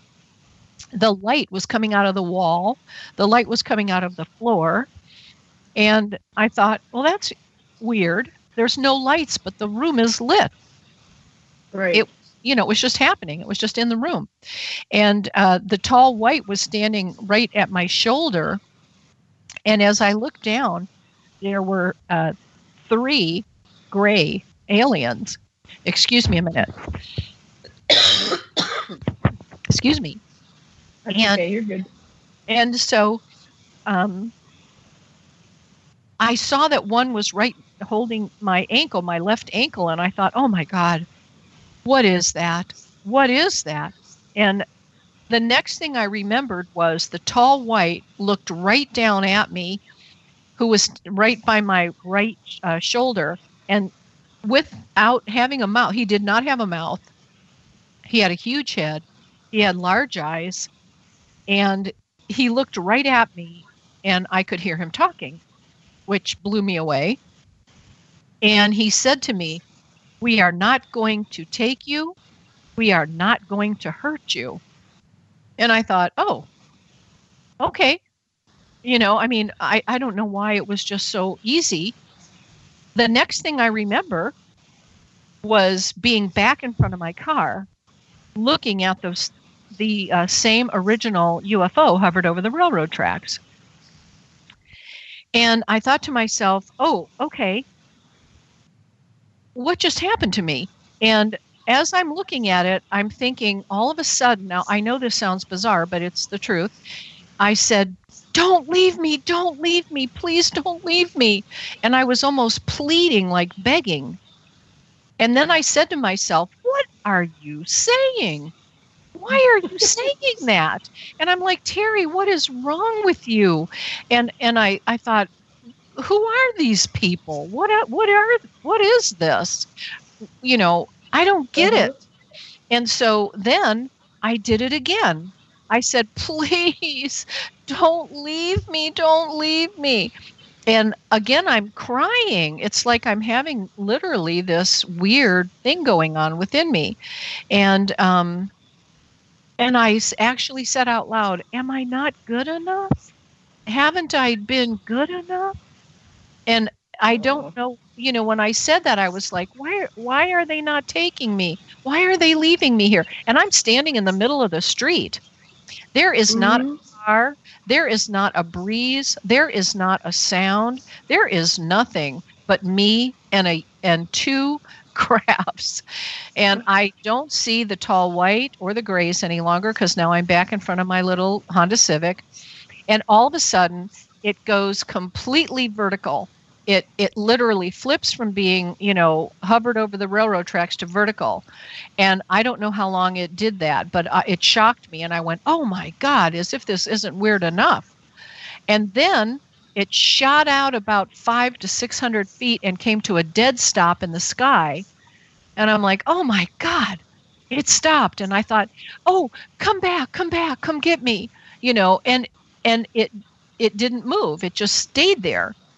And I thought, what are they thinking about it? You know, I mean, I didn't know what to think.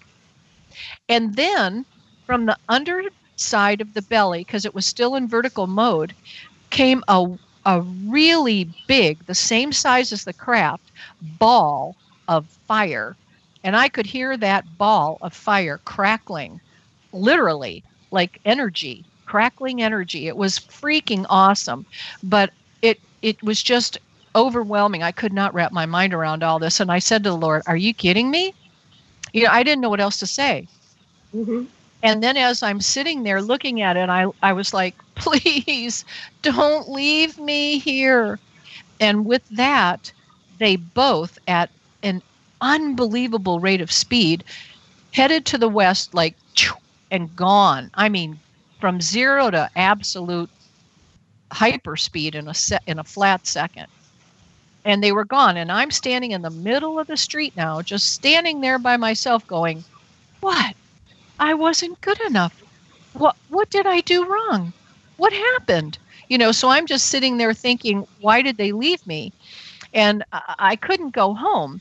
I was like, "Oh my god, oh my god, I got, I got to talk to somebody who knows me, somebody who loves me, somebody who would understand me and know that I'm telling the truth." And so I got in the car and I drove to my mother's, which was literally a minute from my house. Um, she was right on the very street that it happened on, but to the to the left, and I was to the right. And so um, I get to her house. I knock on the door and uh, you know I, I her husband comes to the door and he goes teri what are you doing here at this hour of the morning and i'm like you know it's not morning you goof it's night you know it's like 2.30 or something you know and i'm like oh he doesn't know he's so tired he doesn't know what time it is and uh, he lets me in and he goes it's four o'clock in the morning. Oh my goodness. and i'm like what? And i i literally said marty you're still sleeping. And and i said please let me talk to my mother. I said i've got to talk to my mother. And so my mom hears me at the door and he goes who is it marty? And he goes it's teri and she says well for god's sake let her in. And so you know so i get in there and i go mom put the coffee on. I got to talk to you. I got to tell you what just happened. And then of course as i'm telling her all this she's just sitting there listening and looking at me. And i thought oh god she's going to call the police and have me committed. And and then she just hits me on the on the knee and she goes honey it's okay. I've seen them too. Oh my goodness. oh yeah. And you would think that that would have been you know a good thing but it made me angry and i started screaming at her. And i said how in the world could you have allowed me to be 27 years old live this long and not not tell me about this? Why didn't you educate me? How could you do this to me? And uh, yeah so you know my mom and i always had something going on you know there was always this little spiritual battle. And uh, And so, anyway, so I found out that she had also seen uh, USOs come right up out of the water when she was down in the Gulf of Mexico. And uh, she shared that with me that night. So, Oh. yeah, so that was that happening. Well, that's and what we find that a lot of times these experiencers are multi generational. yes. But it's not unusual. Yeah. You know? Yeah. I, and I have no idea why they chose us. I have no idea why he didn't take me that night. but you know, it sure was Well, not. a- weren't good enough. I I don't was know. that, yeah, I was a bad girl. I You don't were. know. Well, they, It's- they do. They tell you like you're special and all that stuff up, and then it's like, what? I'm not good enough to take me. You were telling me I'm special all along. Come on, but Well, Jesus. Yeah, But the- Jesus you know, was telling me I was special. Did any of uh, did any of uh, uh, of your of you know of your brothers or sisters or anyone in your in, see each other? Do you, did you witness each other on, on the craft? Did any of you connect at, on that level? No, no. Oddly enough, no. And you know, I thought about that over the the years. You know, it's weird. Uh, very individual uh, happenings in very different ways. Uh, Joshua and I were one one time having a mom and son date night, and I was coming home from Tampa with him. Uh, we had been to a movie and a and dinner, and as we're going over the uh, Howard Frankland Bridge from Tampa to St. Pete, I see these three lights off to the left, and I looked at him and I said, "Josh." Humor me. Keep your eyes on those lights. I'm going about 60 miles an hour on the bridge. And um, he goes, "Oh yeah, mom, it's going to be a UFO." And I go, "Uh, no, uh, Josh, humor me. That is a UFO." And he goes, "Oh, it's just an airplane." And and then he starts looking and he goes, "Mom, that's not an airplane." And I said, "No, honey." I said, "No, honey, that's not an airplane." And he said, Oh my God. He goes, What the heck is that? And I said, Well, honey, I, I think that's a UFO. That's what we would call a UFO. And he, um, and of course, I was working for MUFON at the time, so you know I'm a I'm a, uh certified field investigator. I know what I'm talking about. I know what I'm looking at, but he doesn't. And so this was the night that he came to believe. And to make a long story short, uh, it crossed over Tampa Bay and and settled over a area called Sawgrass Lake in St. Petersburg, and it hovered there. Uh, the three lights, and then as we got closer and closer and closer to the lights, they morphed into a huge black triangle with lights. I mean, lights. And it was amazing. And then it went down into Sawgrass Lake, never even ruffled a leaf on a tree. And yet it was hovered over the treetops. And you could not hear anything. It was unbelievable. And he became an instant believer. He was hanging out of the car window, hanging on, you know, here I am doing 65 miles an hour, and he's hanging out the window. Uh, trying to get a better look at it. It was just a really powerful experience, but it was his first experience. Most Right. people who hang out with me end up having an experience, which is interesting because my my uh, current husband um, hadn't ever really seen one, and uh, we've had uh, a couple right on our lanai on the pool deck just recently. We just had one uh, um, about uh, two weeks ago go over uh, the house, and it was amazingly beautiful. It was a really beautiful uh, opportunity to have together. You know, so you have an amazing life. So you had all this stuff happen to you, and now you're a MUFON. What do you? What's your role with MUFON? Tell us about that. well, with MUFON, I am a um, field investigator, but uh, I'm also um, on the International Star Team. I'm also uh, a um, director of memberships. I'm on the board of directors, and uh, I've been formerly an ASD and a SSD and a FI, which is an assistant state director and a state section director. And uh, I've been working with them since about 2010, and uh, I was led to them. I did not look them up. Another story, and I'll try to make it fast because I know we're kind of running out of time. But Yeah, um, uh, I'm sitting at home in uh, 2008, I'm sitting on my couch. I'm retired now, and uh, I'm flipping through a town and country magazine, and all of a sudden, a very powerful male voice says to me, Get up, go to the computer, report your sighting. And I knew exactly what he was telling me to do. And boom, I got, I didn't even question it. I said, okay. I got right up. I went to the computer. I went, oh, gee, how do you do that? Typed in report a UFO, boom, MUFON came up. And I, I was like, okay. So I, I did everything they said to do. It's, it's flawless. It's so easy to do. And I just typed in the thing and hit send.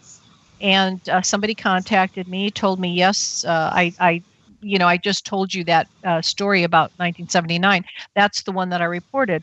And oddly enough, I knew that's what they wanted me to report. So I reported it. Somebody called me. They investigated it. Yes, that is seen. Other people have seen it, blah, blah, blah. And um, that was it. Now, my mom had told me never to talk about it. So I didn't really want to break uh, and be disobedient or anything, but I did report it, but then I didn't talk about it. My mother died in 2009, and in 2010, oddly enough, I'm sitting on the same couch in the same living room looking at a current town and country. Same voice, male voice, very powerful, says, Go to the computer, revisit your sighting. And I thought, oh, okay, yeah, I made that report. So I got up and I went to the computer, brought it up, and uh, I looked on. I looked online, and it said become a field investigator. And so that's when I became a field investigator. And ever since then, I have been with MUFON working with them and have had many experiences. We were going to talk about the healing, you know, the extraterrestrial healing that I had, but I don't know that we would have much time for that well, because we just, we're about, uh, yeah. about uh, nine minutes. So don't we, whatever you want to tell us in the next nine minutes, we're going to greatly appreciate because we'll have you back again for sure sometime. But let's Well- do what we can. Okay, I uh, in 2012. In well, let's go to two. In 2000, I was told that I had Crohn's colitis disease and I was going to die. And if I did not get a uh, subtotal colectomy, I'd be dead very shortly because I was very ill. I had been bleeding very heavily for a very long time, and I was at the end of all that. So I had to. I had to have a surgery, and I went in to have the surgery.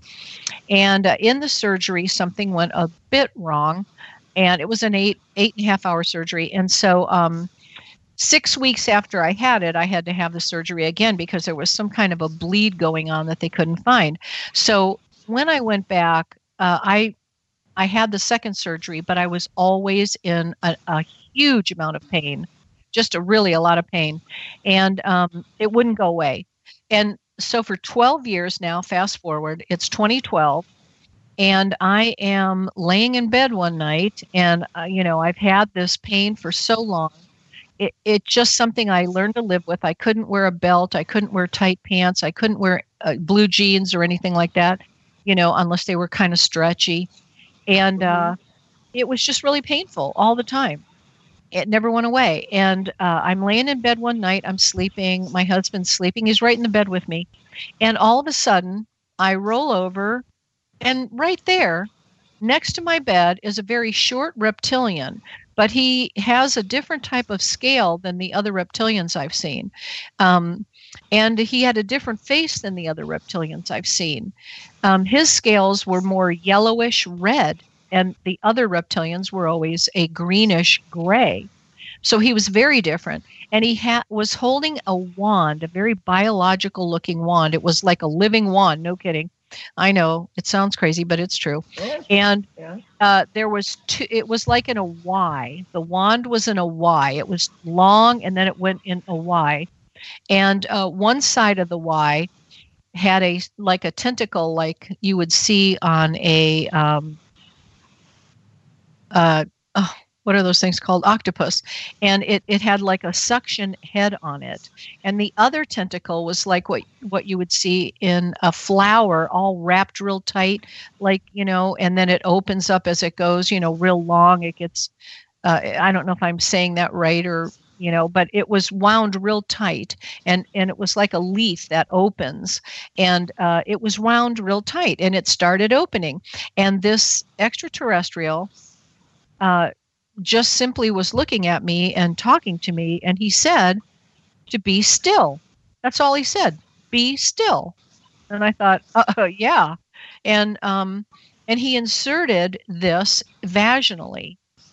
And that long thing that was unwinding wrapped itself very very quickly like around the area on my right side on my stomach where the surgery had been that had gone awry. And uh, it wrapped it so tight and there was like a heat involved with it and the other one attached itself to me vaginally. And uh, I was getting these very strong, very strong pulses, and uh, just really odd. Okay, nothing like that had ever happened to me before ever, and uh, I was just like, "You got to be kidding me, Lord! You know, you got to be kidding me!" And yet, he was gone. Then, like all of a sudden, he was done, and he was gone, and I'm still having this vibrational energy. I had that vibrational energy for nine hours. In the interim, after about three hours, I was like a little bit freaked, and I decided to call the ERT team with MUFON, and I reported what was happening. And I said, I think I'm going to go to the doctors uh, at, at the hospital. And they said, No, no, try to put that off. What are you going to tell them? an extraterrestrial right. and start, you know and i'm like yeah what am i going to tell him so i'm like okay so i guess i'm stuck i'm going to have to stay home here and and nine hours later it stopped and the second it stopped i was completely pain free i did not have pain until this second i could hit myself as hard as i want on that right side and there was no pain now, go figure. I, I would have never believed it if somebody told it to me, but because it happened to me, I am telling you, this is what happened. So uh, amazing. It is amazing. But you know, if we have a couple minutes left, I do want to just invite all of your listeners to the MUFON Symposium. Uh, it's going to be in Irvine, California, July 26th through the 28th.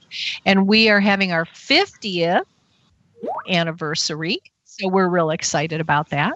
we're 50 years old. Yeah. So are you go are you going? I am. I will be there, uh, part of the board, and I will also be there for the, uh, as the director of memberships. And uh, I would love to have people come and please come and introduce yourself to me, and I'd love to talk to you and meet you.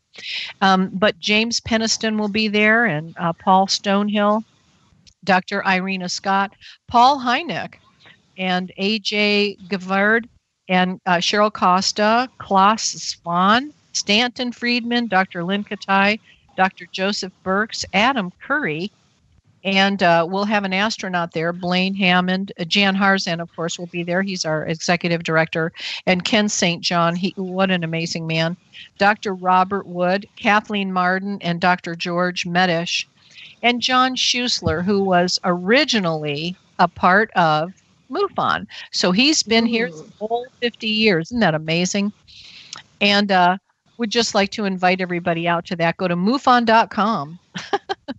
MUFON.com, and that's in Irvine, and it's July. Yeah, I was, I was hoping. Um, yeah, hoping I'm feeling better by then, but we'll see. We'll see what's meant to be.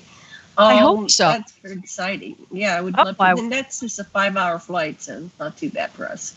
Yeah, yeah, I would to meet you guys in person. That'd be great. Oh, we would love to. Yeah, we'll see. We'll see if it's in the stars.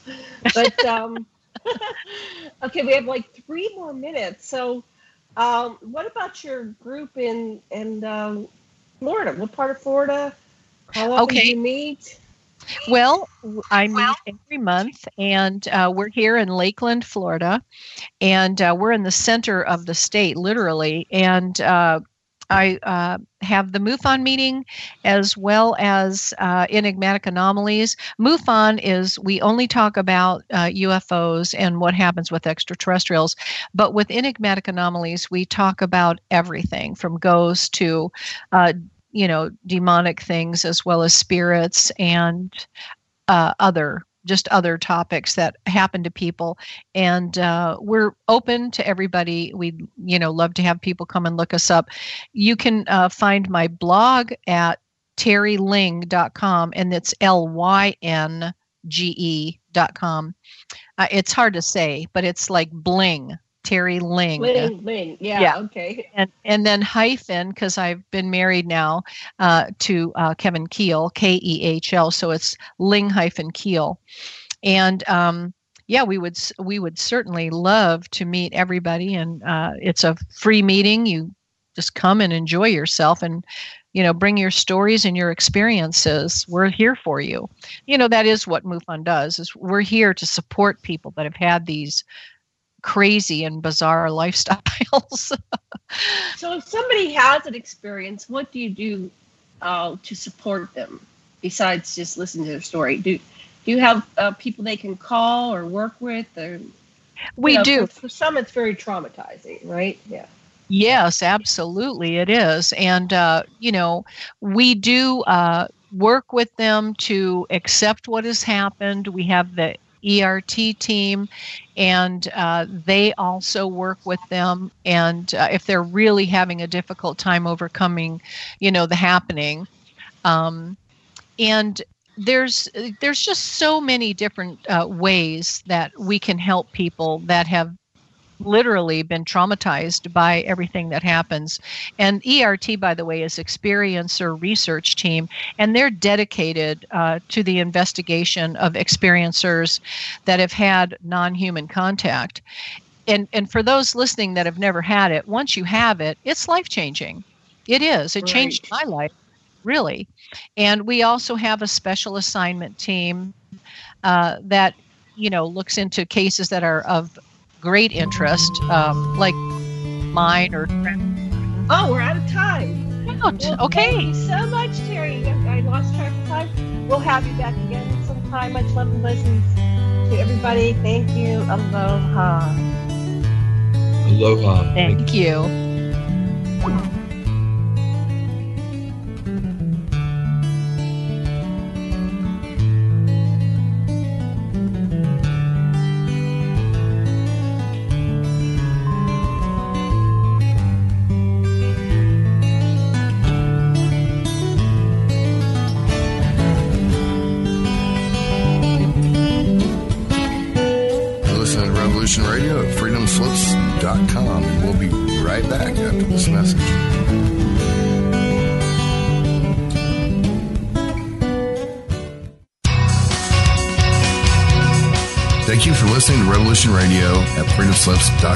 Any commercial advertising you may hear in this program is of the sole discretion and benefit of the host of whose program you are listening to. Revolution Radio does not endorse any commercial products, nor does it accept monetary compensation for on-air advertising of commercial products, nor will it ever. We are and shall remain 100% listener supported. Any product advertising on this program are considered used at buyer risk, and Revolution Radio shall not be held liable for any claims or damages received from any product advertised within this program. Revolution Radio, where information never sleeps.